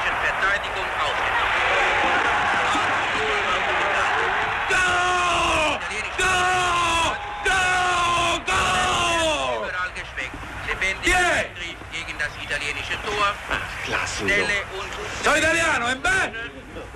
Non mi sta bene? aber er kommt zu spät. Che una cosa. Di Unte, ma hanno segnato. 7-0 finisce sta partita. Anche 8 si ci hanno tempo. Ah no, non va mosse, non va mosse. Bene, me. Sto qui per questo, bene. Che bo bo bo? Che vuol dire bo bo bo? Io parlo quando mi pare. Che dire bo bo bo? alla fine decide di tornare in Italia. Nonostante Anna Carina, la, la- la giovane greca, gli abbia trovato, grazie al suo eh, futuro marito, eh, che è un uomo gentile e buono, la possibilità di avere un permesso di soggiorno finalmente, lui decide no, basta, sono stufo, torno in Italia. Eh, sul treno, però, ultima scena chiave del film, sul treno c'è un gruppo di italiani che tornano in patria e che cantano basta che c'è sto sole, basta che c'è sto mare. No, scordammoci il passato, sì, Napoli è paesaggio.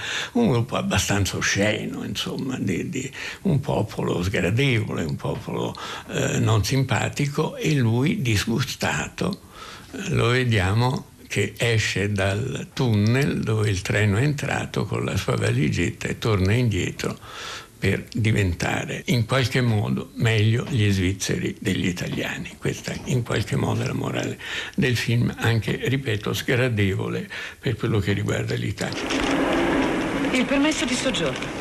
Puoi restare qui altri sei mesi e trovare tutto il lavoro che vuoi.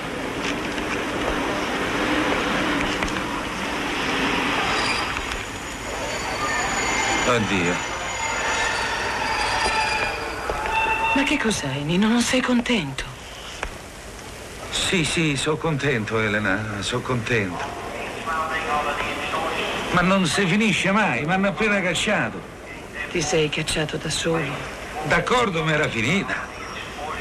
Uno si dà da fare, lotta, combatte, ma quando perde, almeno si riposa. Così preferisci tornare in Italia? No, no, anzi, eh, Hai solo voglia di andartene? neanche, neanche.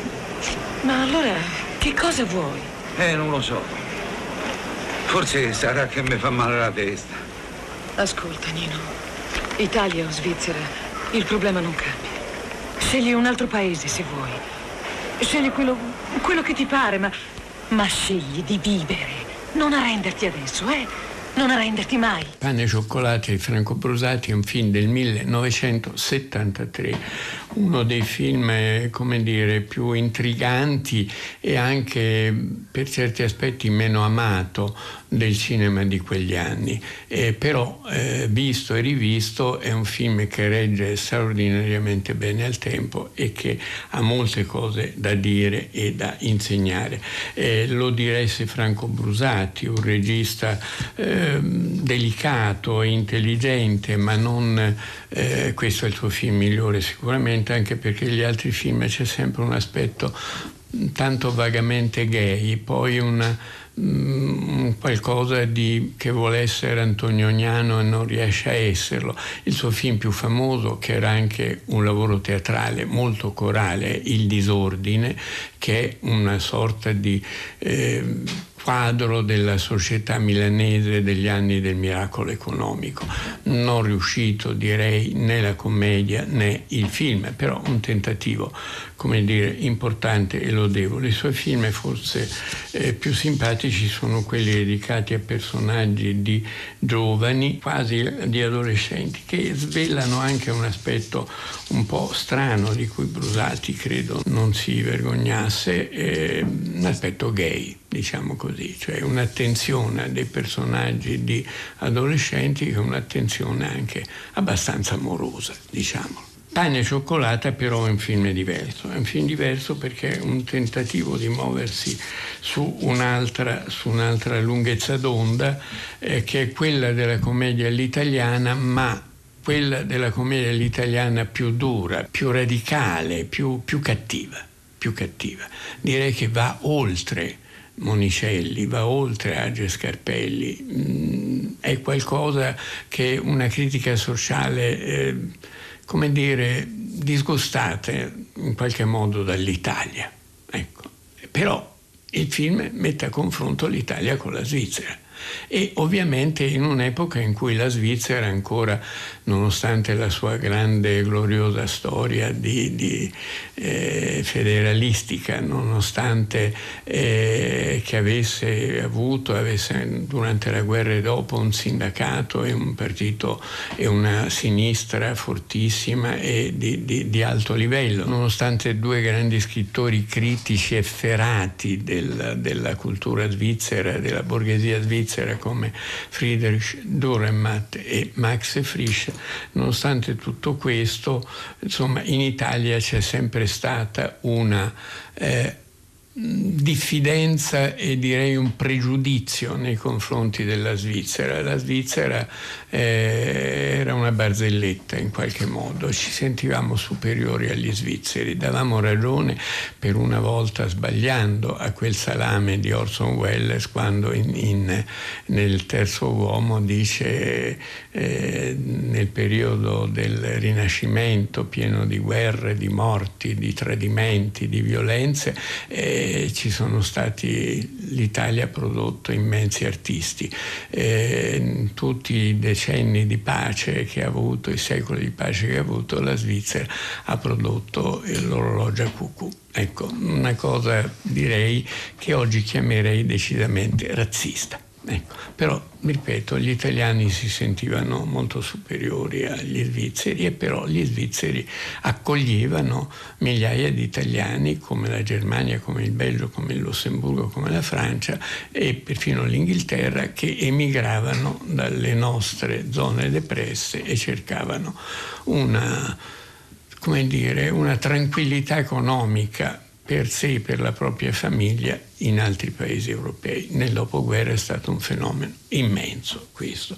Ne parlo a ragion veduta perché i miei sono emigrati nella periferia di Parigi nel 1957 e io li ho seguiti poco tempo dopo. Scusi, signor Nino, mm. ma più che ci penso, perché gli stranieri ce l'hanno tanto con noi? Ma chi te l'ha detto? Va un po' a Milano a Torino e vede come trattano i meridionali. Mm. È che qui siamo troppi. 2 milioni di stranieri su 5 milioni di abitanti. Invasione. Sì, però se non ci fossero gli italiani che vengono a lavorare, come farebbero qua? Chiamano altri. Spagnoli, greci, slavi. Eh, ci hanno meno pretese e non fanno perdere tempo all'ospedale. Guarda il turco. Quello lavora pure se gli tagliano le mani. Il film è girato benissimo, ah, Manfredi è bravo, Manfredi eh, era eh, un altro dei colonnelli della commedia italiana, l'ultimo, certo non è Gasman, non è Surdi e non è Tognazzi e non è neanche Mastroianni, però aveva un suo talento. E oltre a Pane e Cioccolata voglio ricordare un suo film come regista eh, che è eh, Per grazia ricevuta, un film in cui lui rievoca un po' il suo passato ciociaro, la sua infanzia ciociara ed è un film delicato e, e, e giusto, di una tonalità giusta nel rievocare un mondo povero italiano non disgustoso come il mondo povero italiano che ci fa vedere in alcune scene di pane e cioccolato. Oggi a me, dimani a te, basta che c'è sto sole. Eh, pane e cioccolata, Franco Brusati, 1974, questa era la eh, proposta cinematografica di oggi di Goffredo Fofi per la sua rubrica Bellezza e Bizzarria. Come sempre tutti i film di Bellezza e Bizzarria li potete eh, scaricare con il podcast o riascoltare con lo streaming sul nostro sito. Ci sono i podcast di Rai Radio 3, c'è anche una piccola collezione appunto eh, sulla eh, homepage del nostro sito dedicata proprio ai eh, film di Bellezza e Bizzarria di Goffredo Fofi, li trovate tutti comodamente raccolti, siamo a oltre eh, 100, e, insomma, sì, 100 e passa film che potete consultare quando, quando e come volete. Questo ascolto ci porta ad ascoltare un brano musicale eh, che ci serve a introdurre il nostro prossimo eh, ricordo di oggi, una puntata tutta piena di eh, ricordi, piccoli ritratti, piccoli medaglioni, questa di eh, Zazà, un brano importantissimo, di una formazione importantissima che è stata in Napoli Centrale, questa è Campagna.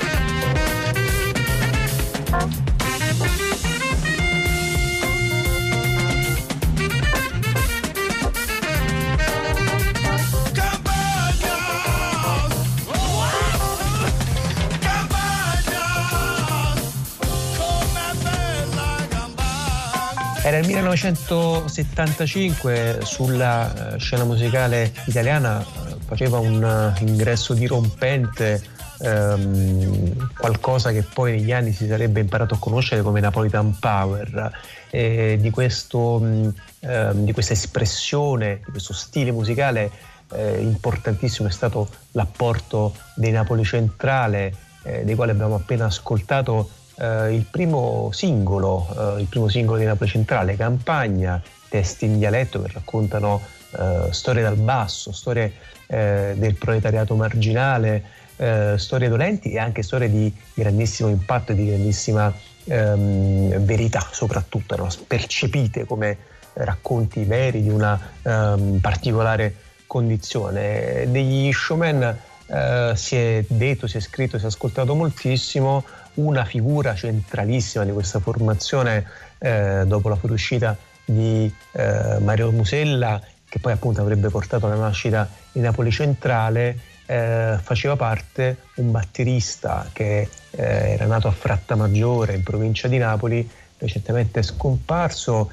tra l'altro è stato anche ospite proprio eh, di noi di, di Zazà, ha eseguito uno dei suoi bellissimi live, ce lo ricordiamo ancora con James Senese nel nostro studio eh, ci sto parlando di Franco del Prete. A Franco del Prete è appena stato pubblicato un bel libro che si intitola Tempo perso suonavo ogni giorno, storia di un batterista fuori del tempo, l'hanno pubblicato nelle edizioni eh, IOD, lo ha scritto eh, Mario Schiavone che ci sta ascoltando e che saluto. Buon pomeriggio Mario, molte grazie. Ciao Piero, ciao a tutti gli amici di Zazà, buon pomeriggio, grazie. Facciamo Mario una bella storia alle spalle, ha fatto tra le altre cose anche il libraio in molte città italiane, dal 2013 al 2014 ha raccolto in terra di lavoro e per il resto della campagna storie insolite che ha pubblicato a puntate su Terra Nera Mare Blu, un blog ospitato dal portale del quotidiano Lo Italia, adesso appunto ha da poco pubblicato questo volume a tempo perso su Nuovo ogni giorno dedicato alla figura di Franco del Prete, che mi pare di aver capito, eh, Mario, mh, diciamo, nasce anche da un'idea proprio lo, dello stesso del Prete che per i suoi 50 anni di carriera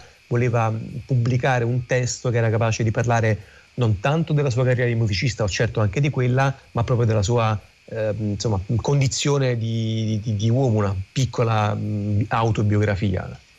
Sì, esatto. Franco voleva raccontare i suoi 50 anni come uomo prima che come musicista. Aveva intenzione di farlo, aveva cercato, provato nel suo piccolo l'intesa con alcuni giornalisti e altri autori di storie, non l'aveva trovato, non c'era riuscito. Poi un giorno, parlando con un amico comune, era venuto a trovarmi alla libreria Quarto Stato di Aversa, una libreria che frequento, e mi disse, sai, devo scrivere un libro per i miei 50 anni di carriera, vorrei fare una storia che sia di impronta biografica, ma che riserva delle strutture affabulatorie. Vogliamo provare a scrivere un capitolo, vediamo cosa ne viene fuori. E così ci siamo visti per un caffè, mi ha raccontato un po' della sua vita, tra l'ironico e il semiserio, insomma, sempre con la giusta dose di, di empatia umana. E abbiamo cominciato a prendere appunti per il primo capitolo. Il titolo è venuto fuori proprio così di getto, a tempo perso suonavo ogni giorno perché lui pensava di non farcela, pensava di perdere tempo nella vita e nella musica.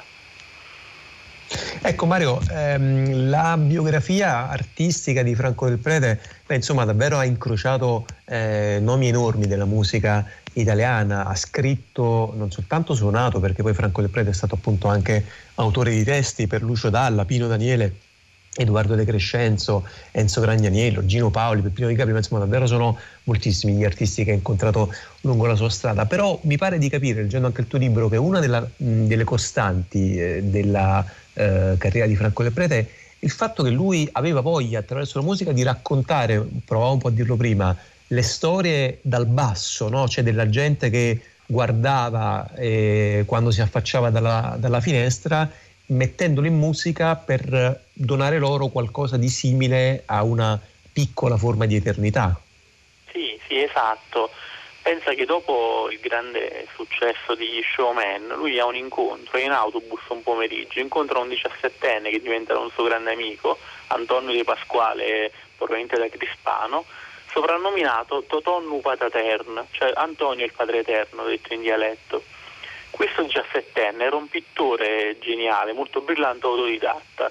Franco lo incontra, qui cominciano a parlare, Franco lo conosceva di vista, quindi attacca a bottone per trovare un modo per parlargli un po' e gli dice guarda che tu con gli showman, voi non siete i famosi showman, voi non avete fatto nulla nella musica perché voi non avete raccontato le storie della gente comune, dei poveri cristi.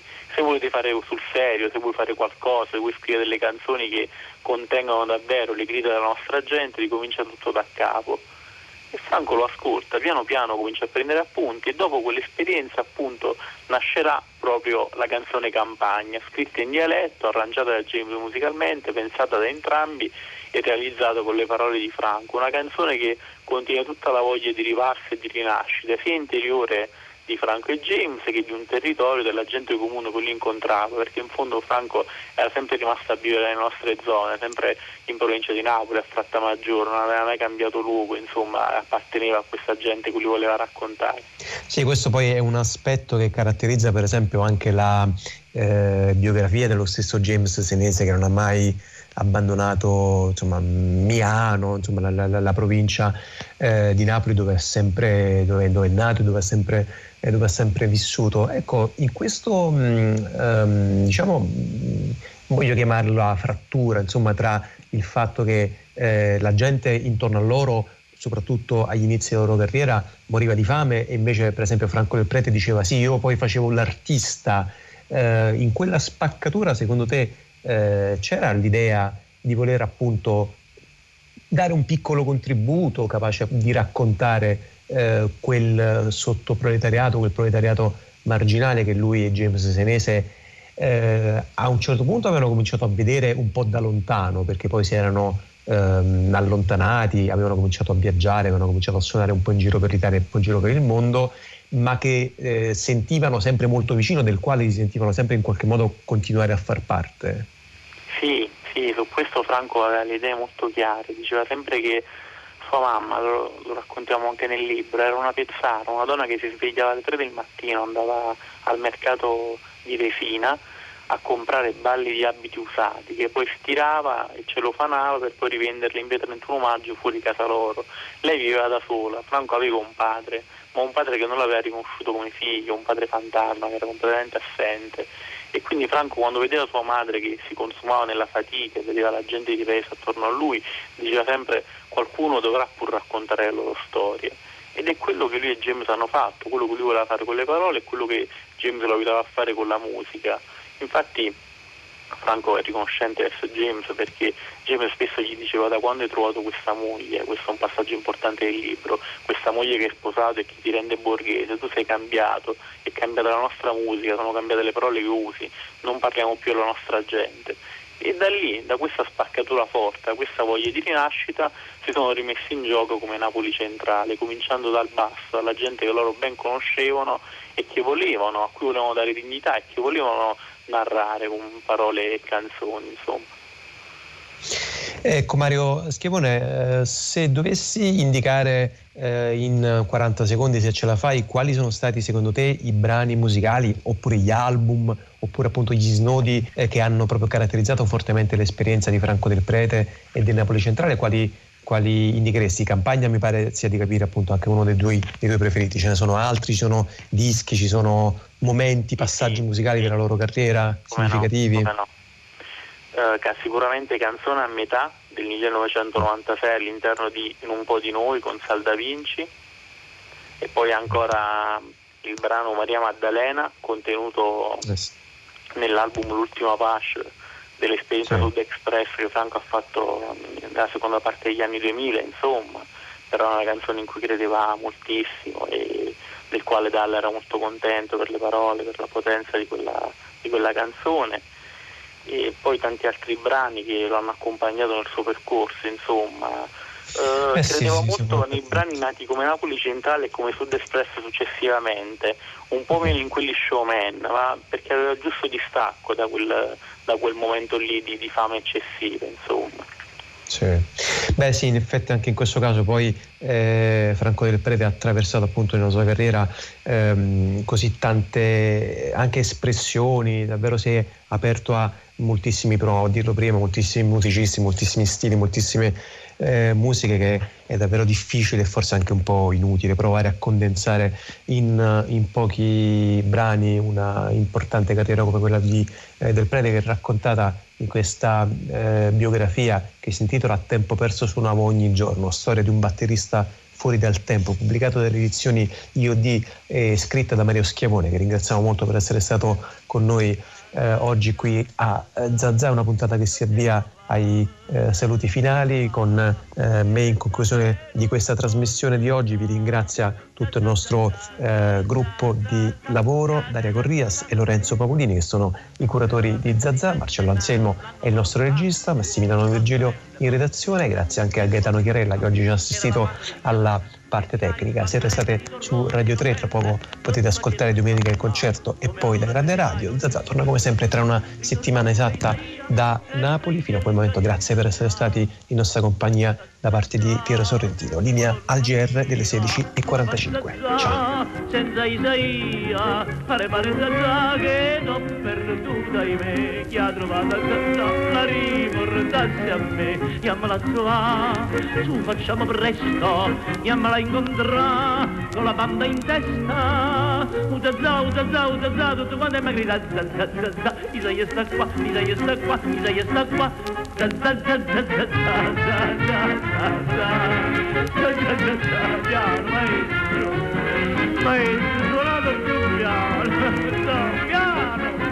piano piano Tanti voi